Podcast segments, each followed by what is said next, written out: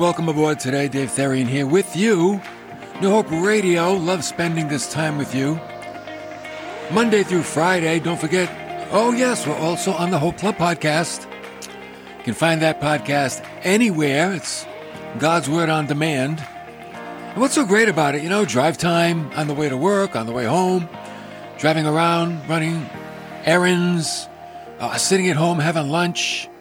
But on the podcast, nothing like getting the Word of God on a regular basis. And don't forget, 28 minutes. I mean, come on. It's not a long time, but it can make a big difference in your life.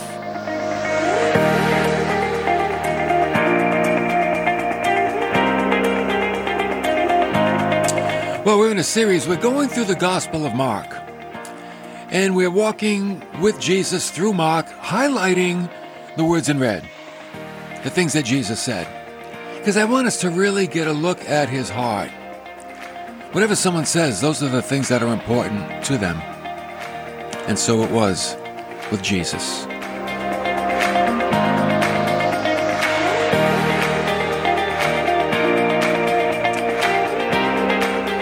So we've been walking with him, studying the things that he said. And you know, he, he addresses, oh, I, that's why I like today's too. I like every day's, but he addresses things that we can relate to. He addresses things that are part of our everyday life. And that's what the Word of God does, doesn't it? Doesn't it meet us right in our everyday life? It really does. And if you give it a chance, if you not only listen to it, but believe it, and then abide in it, oh, the difference that it'll make. It really was. So we get to Mark's Gospel, chapter 7. Every session we have a chapter. And we find three popular topics that Jesus mentions.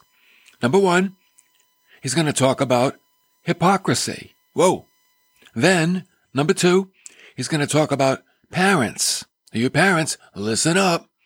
And number three, he's going to talk about our speech. Okay? So I would say that these are three important aspects of the Christian way of life. Wouldn't you? Well, I would. Whatever you think, I do. So let's take them one by one. Hypocrisy. Now, many people see sin as a hindrance to the Christian life, and it is. But I think there's something that could be even worse than sin, because sin is obvious, right? But this thing comes in the guise of righteousness, and that's why we call it hypocrisy. The word hypocrisy is the word Hupokratos, and it means to put on a mask. We would call it today to be two-faced. Back in ancient Greek drama, an actor could play two roles. He'd have a stick with a face on it, and each side had a different face. So if he wanted to show he was happy, he put the face up in front of him, and a happy face would, would be there. And then if he was sad, he'd turn it around and there'd be a sad face and people could tell his emotions. So that's the word hupokratos is where we get the word hypocrite. Or we call them to be two-faced. Okay? Now, Jesus warned people against hypocrisy or putting on a mask of righteousness to hide one's sinful behavior. And I just want to give you a heads up. See, God wants us to be real. And sometimes Christians, you know, people on the outside, they look at Christians and they don't see them as being real. You know, for some reason, I don't know why, but there are many believers that think they have to show a face of happiness all the time. Let me tell you, we're not happy all the time. I'm not. If you are, God bless you. But we're not happy all the time, but it's important to be real all the time. If you're happy, show it. If you're sad, show it. If you're worried, it's okay. Show it. Be real. Being real is a greater testimony than putting on a superficial happiness that is that, just that, superficial. Okay? So the world could call it hypocrisy. All right. God wants us to be real. So be real. Okay. So now in Mark chapter seven, the Pharisees noticed Jesus' disciples, they, they don't miss a trick, do they? It's like whenever the disciples of Jesus do something, boom, there's some Pharisees watching. So they're eating, but, but they're not washing their hands before the meal. It was actually more of a ceremonial washing than hygienic. They weren't complaining because they had dirt under their fingernails. No, ceremonial hand washing began with the hands held up, fingers pointing to the sky, water poured down over them, beginning with the fingertips, and then the hands were reversed, fingers pointing down to the ground, more water poured over them, and now the person was ceremonially clean. To the scribes and the Pharisees, this was, oh, true religion. No wonder James would say later in James 127, he'd say, wait, pure and undefiled religion in the sight of our God and Father is this to visit orphans and widows in their distress, and to keep oneself unstained by the world. James didn't say, no, this is true religion, ceremonial washing. He said, no. True religion is taking care of people, the widows and the children, and not being worldly minded, not being, not feeding on the pods of the world. That's true religion. And he means religion in a positive sense, Christianity. So it seems like the Pharisees were like the liberal news media today, dedicated to seeking out the faults of others. They were always looking for the faults of Jesus and his disciples. So they asked Jesus why his disciples didn't wash before they ate. Hey, Jesus, why don't your disciples wash ceremonially before they eat? Now, in Jesus' answer, we're going to see a stark contrast between the Pharisees and scribes who saw religion as ritual, ceremonial, observing rules and regulations, and then the difference between Jesus and his disciples who saw religion as loving God and their fellow man. Like many of you. Many of you that are listening right now, you know what your religion is? Loving God and loving your fellow man. And that's the way it should be. So in verse 6, Jesus answered their question, Why don't your disciples wash? Here's what he said. Rightly did Isaiah prophesy of you, hypocrites. so, now he's quoting Isaiah. There were not only hypocrites in Isaiah's time, there's going to be hypocrites in the ages to come. There's always two-faced people. Okay? So Jesus says, now he's going to quote Isaiah, as it is written. This people honors me with their lips, but their heart is far away from me. But in vain do they worship me, teaching as doctrines the precepts of men. Neglecting, now that was Isaiah. And then Jesus said, you're neglecting the commandments of God. You hold the traditions of men higher. Wow. They neglected what God had said, and they held on a higher level the traditions of men. See, many of their laws for washing were traditions. They were like human additions to what God had said. They expanded on what God had given. You know, God gave 10 rules, right? 10 commandments. That's all. It's like, okay, if you do these 10, you're doing okay. You know what they did? They added 300. They added 300 to God's 10. And Jesus came on the scene and he reduced it down to two. Down to two. Because he wants to make it simple and enjoyable. And what were the two? Love the Lord your God with all your heart, soul, mind, and strength. That's number one. And number two, love your neighbor as yourself. And in doing these two, you have fulfilled the whole law, he said. So God started with 10. The Pharisees added 300 and Jesus brought it back down to two. What's he saying? That he wants our relationship with God to be real, to be simple, to be fruitful, to be enjoyable. We're not jumping through spiritual hoops trying to get a biscuit like when you teach your dog to do a trick. He wants relationship. That's all. So Jesus talks about hypocrisy, people that are not real with God. And they place the commandments of men or the traditions of men above the commands of God. And we see that in the church today too. That there are churches that congregations are forbidden to go to movies, to wear certain clothing, to frequent certain places. Let me tell you something. If I tried that at my church, they say, take a hike. Because people are taught, here's what the word of God says. Now you make your own choices. It's not the pastor's job to control people. It's not his job to, to, to mandate how they are to live a certain lifestyle. It's his job to present the truth. And like Moses said, I place before you life and death. Choose life that you may live. I, cho- I place before you the blessing and the curse. Choose the blessing that you may live. But that's the job of the pastor, not to mandate or control, but to present the good news. And then the free will of man does what he chooses to do. Okay. If not, you have hypocrisy because you're not living from the heart. You're living from the flesh instead of living from the heart. Okay. Number two, Jesus talks about parents. He said in verse nine of Mark 7, you are experts at setting aside the commandment of God in order to keep your traditions. Now he's still on the same wavelength, but it's a different topic.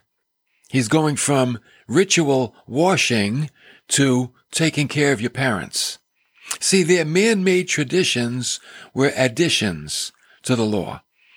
But by creating their own traditions, they laid aside the word of God. So Jesus said in verse 10, again quoting Moses and the, one of the Ten Commandments, he said, For Moses said, honor your father and your mother. That's the fifth commandment, first given Exodus chapter 20, verse 12. In Ephesians chapter 6, verse 2, Paul wrote that this is the first commandment with a promise. Oh, what's that a promise of? Long life. The promise being that your days may be prolonged in the land which the Lord your God gives you. So there's a connection between honoring your mother and father and having a long, prosperous life. He who speaks evil of father and mother, uh-oh, is to be put to death. Man, how would that look today, huh? That would straighten out some households, I'll tell you. Got a lot of kids talking back to their parents, especially their moms. Shame on you if you talk back to your mother or your father. I remember one time I said a bad word when I was about eight years old. My father heard me. I think it was, they made me go to bed early. I wanted to stay up and watch a show. They said, no, you got school, got to go to bed. And I laid in bed and I yelled out a word. And my father heard it. And I heard footsteps drag, dragged me out of bed into the bathroom. I never realized how bad a bar of ivory soap tasted. It was nasty. I thought I was going to die. But you know what? Never said it again. Not for 20 years anyway. So, well, see, that was good. That struck fear in me. And it's like, okay, I get the message. so I'm glad he didn't kill me. But a bar of soap in my mouth, that, that did the trick, right? And, and, you know, there needs to be discipline in the home. So how do they break the commandment? This is how they taught people to dishonor their father and mother. Verse 11. Jesus said, but you say, if a man says to his father or his mother, whatever I have that would help you is Corban. Corban means given to God. If something is Corban, it means that which is promised to God, it's sanctified. So let's say uh, a man had some money in savings and he said, this is Corban. I'm going to give it to God. And then his mother and father fell on hard times and they couldn't buy food or they couldn't buy their rent. Jesus is saying, listen, don't say it's Corban and let your parents suffer. You take what they need and you give it to them. Okay? That's what you do. That's pure religion. Corban means you can't use it for anything else. And the, the, the Pharisees are like, yeah, man, you got to give it to us. And Jesus said, no, no, you take care of the needs of your parents. Jesus said in verse 12, you Pharisees, you no longer permit him to do anything for his father or mother, thus invalidating the word of God by your tradition, which you have handed down. And you do many things such as that. See, that was a tradition. They made it up. They said, if you've got something that you're going to give to God and your parents need it, you can't give it to them. Jesus said, that's wrong. You honor your father and your mother. That Corban stuff, that's something you made up. William Barclay said, Jesus was attacking a system which put rules and regulations before the claim of human need. That's right. So the commandment of God was that the claim of human love should come first. And I believe that. You know, we have responsibilities in life and you don't give to God and you don't give to your church if you can't put food on the table. You have to take care of your natural responsibilities first. You make sure your kids have clothing.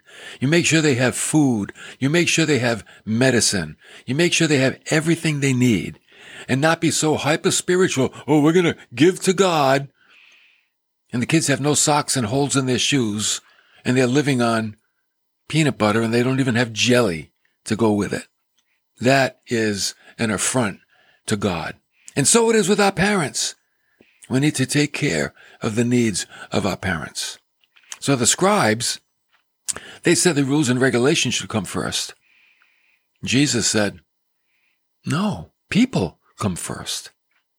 So I ask you, what's the benefit of, re- of a religion that doesn't help your fellow man, or doesn't help your parents, or those in need? There's a lot of religions in the world that offer no benefit to people. What good are those religions? Zero. They're no good. When Jesus told the story of the Good Samaritan, the whole point was that who was my neighbor? The guy in need. Whoever in my life is in need, that's my neighbor. And I take care of them. I help them. So Jesus now turns their attention to what is, uh-oh, real defilement. He talks about speech. Jesus said, listen to me, all of you, and understand. In verse 15, he said, oh, there's nothing outside the man which can defile him if it goes into him, but the things which proceed out of the man are what defile the man. Huh. So you can eat with dirty hands and that won't defile you. But what comes out of you that's dirty, that'll defile you. Now, Jesus gets real practical because it's all about how we affect other people. He says, what's worse than eating with dirty hands? Talking with a dirty mouth. Jesus says, that's worse. And when I say talking with a dirty mouth, I'm not necessarily talking about cursing and swearing. You know what I'm talking about? And I believe what Jesus is talking about? Speaking in a, in a degrading fashion. Saying things that are insulting, unloving, lying. Those are the things that speak from a dirty mouth. And you know why the mouth is dirty? Because the heart is dirty. Because that's where they come from. He said in verse 16, he's reminding us, if anyone has ears to hear, let him hear. In other words, are you listening? Do you understand what I'm saying? That's what Jesus is saying. Now, I think the disciples are somewhat confused concerning what Jesus said about what comes out of the mouth defiles the man. I wonder if sometimes the disciples just frustrated Jesus. They were so hard at understanding what he was saying. So Jesus said in verse 18, Are you so lacking in understanding also? In other words, don't you guys get it? Do you not understand that whatever goes into the man from outside cannot defile him? Because it does not go into his heart, but into his stomach, and then it's eliminated. You see, Jesus is saying we live life from the heart. The disciples grew up with the Proverbs of Solomon. And what the Proverbs say about the heart, so they should have understood.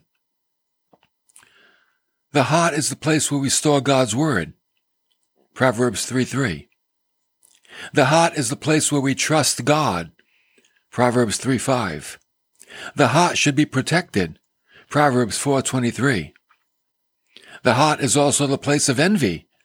Proverbs 23:17. And it's the heart that we give to God. Proverbs 23:26. So therefore, we live life from the heart. Every outward act is preceded by an inward choice. Everything that comes out of us, whether it's a word or a deed, it comes from the heart. That's why Jesus said in verse 20, that which proceeds out of the man, that is what defiles him. For from within, out of the heart of men, proceed evil thoughts, fornications, thefts, murders, adulteries, deeds of coveting and wickedness, as well as deceit, sensuality, envy, slander, pride, and foolishness. Wow! All these evil things proceed from within, and they defile the man. And the word defile, it means pollute. So we have a heart problem. When you have a mouth problem, it's because you have a heart problem. That's the origin of the problem. Putting duct tape on your mouth doesn't change the condition of your heart. So Jesus left that place, trying to escape notice, but that wasn't going to happen. A Gentile woman, a Syrophoenician woman came to him, whose daughter had an unclean spirit and a demon asked Jesus. She had a, a demon, and she asked Jesus to cast it out. And after a few times of not answering her, Jesus gave what sounded like a stern answer. He said, Hey, let the children be satisfied first. It's not good to take the children's bread and throw it to the dogs. Wow. She called, he called her a dog, a Gentile dog.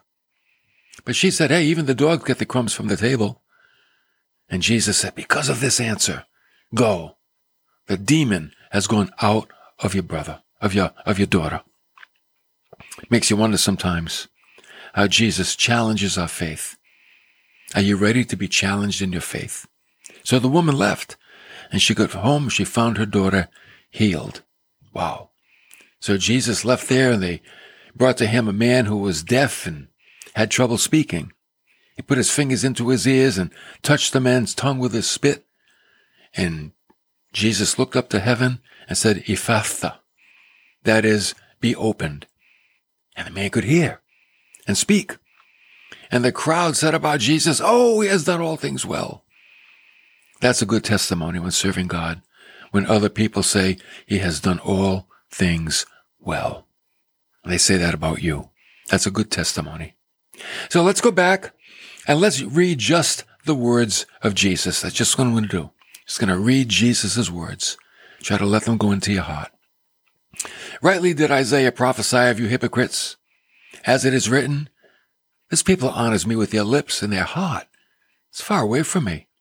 But in vain do they worship me, teaching as doctrines the precepts of men. Neglecting the commandment of God, you hold to the traditions of men.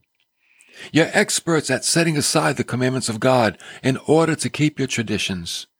For Moses said, honor your father and mother. But you say, if a man says to his father or his mother, whatever I have, that would help you is Corban, that is given to God, then you no longer permit him to do anything for his father or mother, thus invalidating the word of God by your tradition, which you have handed down. And you do many things such as this. Listen to me, all of you, and understand. There's nothing outside the man which can defile him if it goes into him. But the things which proceed out of the man are what defile the man. If anyone has ears to hear, let him hear. Are you so lacking in understanding also? Do you not understand that whatever goes into the man from the outside cannot defile him because it does not go into his heart, but into his stomach and is eliminated? That which proceeds out of the man, that is what defiles the man. For from within, out of the heart of man proceed evil thoughts, fornications, thefts, murders, adulteries, deeds of coveting, wickedness, as well as deceit, sensuality, envy, slander, pride, foolishness. All these things proceed from within and defile the man. Let the children be satisfied, for it is not good to take the children's bread and throw it to the dogs. But because of this answer, the demon has gone out of your daughter. Ephphatha, that is, be opened. It's interesting how the chapter ended with a man opening his ears. Jesus opened his ears, maybe showing everybody, you know what? We need to open our ears when Jesus talks.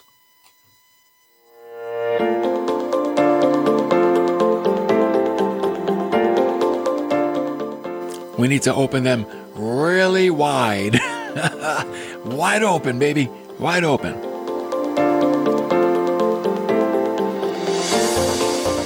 Hey, next time we're together, Jesus talks about, oh, this is challenging. Don't miss it. Saving and losing your life. We'll be in Mark chapter 8.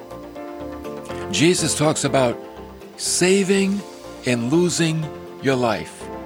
If you do one, you'll get the other. If you do the other, you'll get the one. Does that mean? We'll have to listen to him tomorrow. Don't forget to join the Hope Club. Get a devotional in your email box Monday through Friday. Go to newhoperadio.live. Click the little menu bar. Read all about it. Join the Hope Club. We can work together. We'll bring you the Word of God. You help us to bring you the Word of God. That's how that works. And don't forget the Hope Club podcast. Get it anywhere podcasts are found. Okay? And I want to remind you, you can watch our radio programs by going to newhoperadio.live, clicking Facebook or YouTube. Do that next time we're on the air.